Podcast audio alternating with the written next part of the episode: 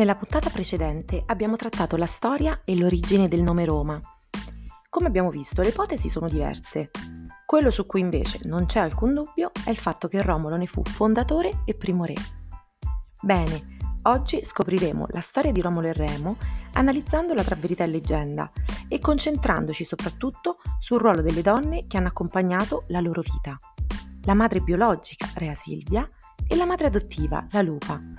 E soprattutto sveleremo la vera identità di quest'ultima, perché anche su questa non abbiamo dubbi. Esistette davvero e conosciamo anche il suo nome.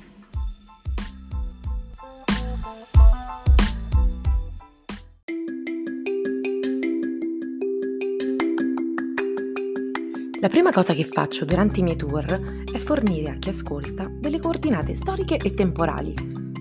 La scorsa volta abbiamo parlato di Enea e del suo arrivo sulle coste laziali.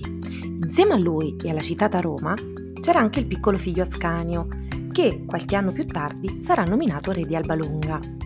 Qui ci troviamo esattamente nella tarda età del bronzo, ovvero, per essere più precisi, tra i 1400 e i 1100 anni prima della venuta di Cristo. Da Ascanio, figlio di Enea, discende Numitore, cioè il nonno di Romolo e Remo, padre di Rea Silvia e ultimo leggendario re di Alba Longa.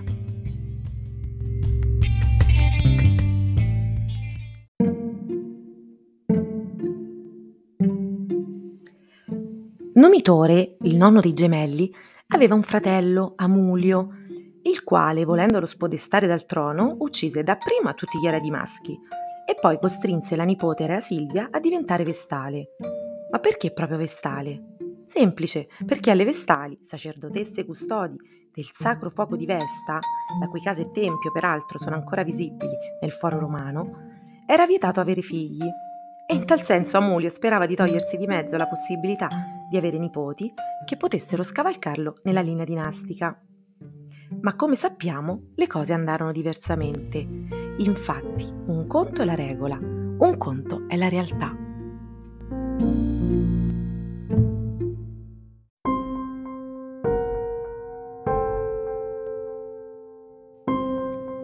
Rea Silvia venne fecondata dal dio Marte in un bosco, una selva, che darebbe peraltro origine al suo nome. E Rea che significa? C'è chi sostiene che la parola rea sia proprio ad indicare la sua colpevolezza. Pensate al nostro reo confesso, no?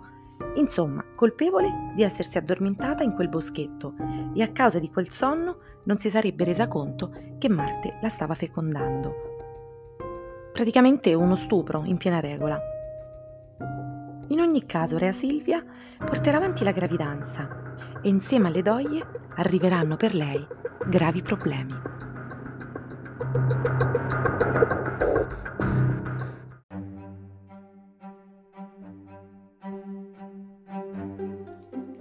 Darà alla luce i bambini, che le verranno tolti immediatamente, ma c'era un'altra punizione esemplare che l'attendeva, la sepoltura da viva. Nell'antica Roma era fatto divieto a chiunque, anche a un imperatore, di uccidere una vestale, e pertanto venne trovata una soluzione per coloro le quali avessero osato rompere il voto di castità. Rea Silvia venne presa, messa su una lettiga e trasportata con una solenne processione fino al campo cosiddetto scellerato, dove fu poi calata all'interno di una grotta prontamente rinchiusa alle sue spalle. Quel tonfo decreterà la sua imminente morte e potremmo definirlo una sorta di funerale, dove però, perdonate il gioco di parole, il morto è ancora vivo.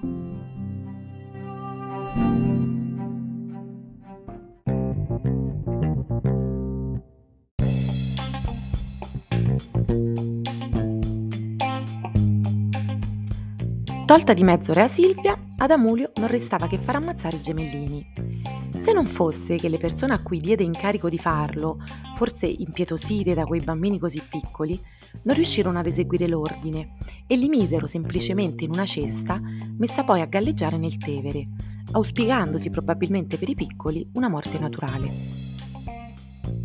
La cesta però, contrariamente ad ogni previsione, navigò tranquilla lungo il fiume e giunse fino ad una piccola grotta ai piedi del Palatino. Questo era il Lupercale, che diventerà più tardi un vero e proprio santuario. Se avete dimistichezza con i neonati, saprete che quando hanno fame sanno bene come farsi sentire.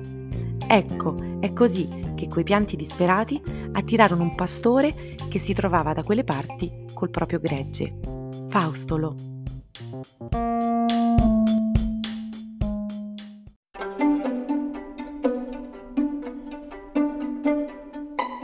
Ma il povero Faustolo, pur volendo aiutarli, non aveva, ahimè, le mammelle femminili, le uniche che avrebbero calmato quel pianto affamato. Corse dunque a chiamare la lupa e non lo fece con qualche strano richiamo per animali, ma ne pronunciò semplicemente il nome, Accalarenzia.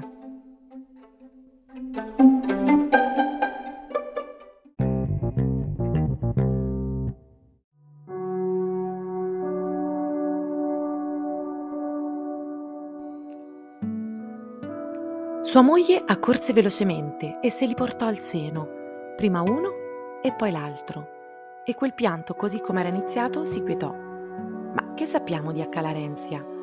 Una donna rimasta ai margini della storia e della leggenda, e sulla quale gli storici ancora dibattono. C'è chi dice che si tratti di una dea protettrice della plebe, chi di una semplice donna che si guadagnò il favore degli dei, o chi ancora la ritiene la grande madre che tutto genera.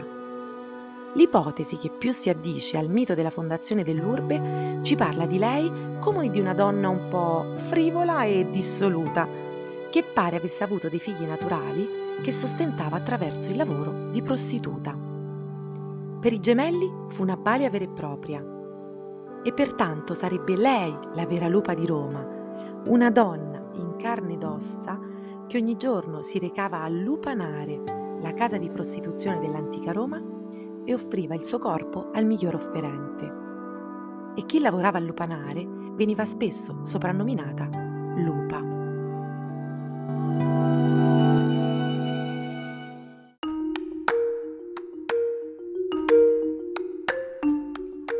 Grazie a queste due donne, una madre biologica e una, diremmo oggi, affidataria, Romolo nasce e diventa adulto, uccide lo zio Amulio e col consenso del nonno si autoproclama primo re di Roma.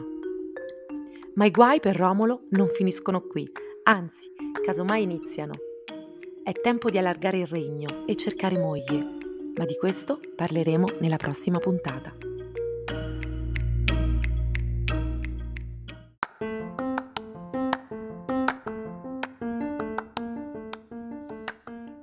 Se volete saperne di più su Roma, sulle sue storie, sui segreti che si nascondono nelle sue strade, seguitemi su Instagram. Anche lì mi chiamo Roma per.